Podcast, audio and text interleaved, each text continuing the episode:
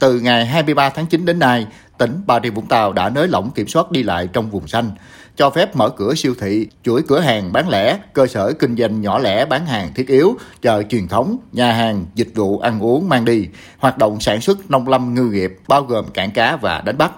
Bên cạnh đó, tỉnh này đẩy nhanh tiến độ tiêm vaccine trên diện rộng, tách F0 ra khỏi cộng đồng, chi vết các F1 đưa đi cách ly điều trị để sớm đưa cuộc sống trở lại bình thường.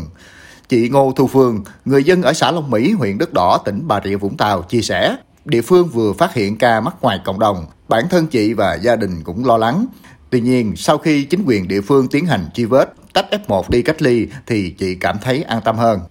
Tôi cảm thấy là cần thiết tại vì sàng lọc cho người dân á, yên tâm chứ hôm vừa nghe ca quá ca nhiễm không cũng sợ cũng hoang mang. Thì ca trong cộng đồng nữa, bác sĩ làm thì nhẹ nhàng cũng hướng dẫn là cách xa người 2 mét 2 mét ra không cho đúng vùng cục với nhau. Tỉnh Bà Rịa Vũng Tàu dự kiến sau ngày 30 tháng 9 tại các huyện thành phố không có dịch sẽ thí điểm tổ chức hoạt động du lịch trong các khách sạn có dịch vụ khép kín, nới lỏng hoạt động đi lại. Đối với thành phố Vũng Tàu, từ ngày 1 tháng 11 đến ngày 31 tháng 12 sẽ mở cửa một số khu điểm du lịch đón khách đủ điều kiện về công tác phòng chống dịch, cho phép các tour du lịch đưa đón khách trên địa bàn thành phố với điều kiện du khách thuộc các tour du lịch phải đảm bảo tiêm đầy đủ hai mũi vaccine. Theo ông Hoàng Ngọc Linh, Phó Chủ tịch Hiệp hội Du lịch tỉnh Bà Rịa Vũng Tàu, để mở cửa du lịch, ngoài việc 5.000 lao động nhân viên tại các điểm du lịch và cơ sở lưu trú ở thành phố Vũng Tàu được tiêm vaccine, thì địa phương cũng phải tính đến phương án kích cầu du lịch năm 2022 có đã kiến nghị tỉnh Bà Rịa Vũng Tàu tổ chức lại chương trình kích cầu du lịch năm 2022 bắn một phát pháo thật to để như bây giờ là không được. Bây giờ huyện qua huyện đã không được rồi đừng nói tỉnh qua tỉnh nhưng mà phải có một cái chương trình kích cầu.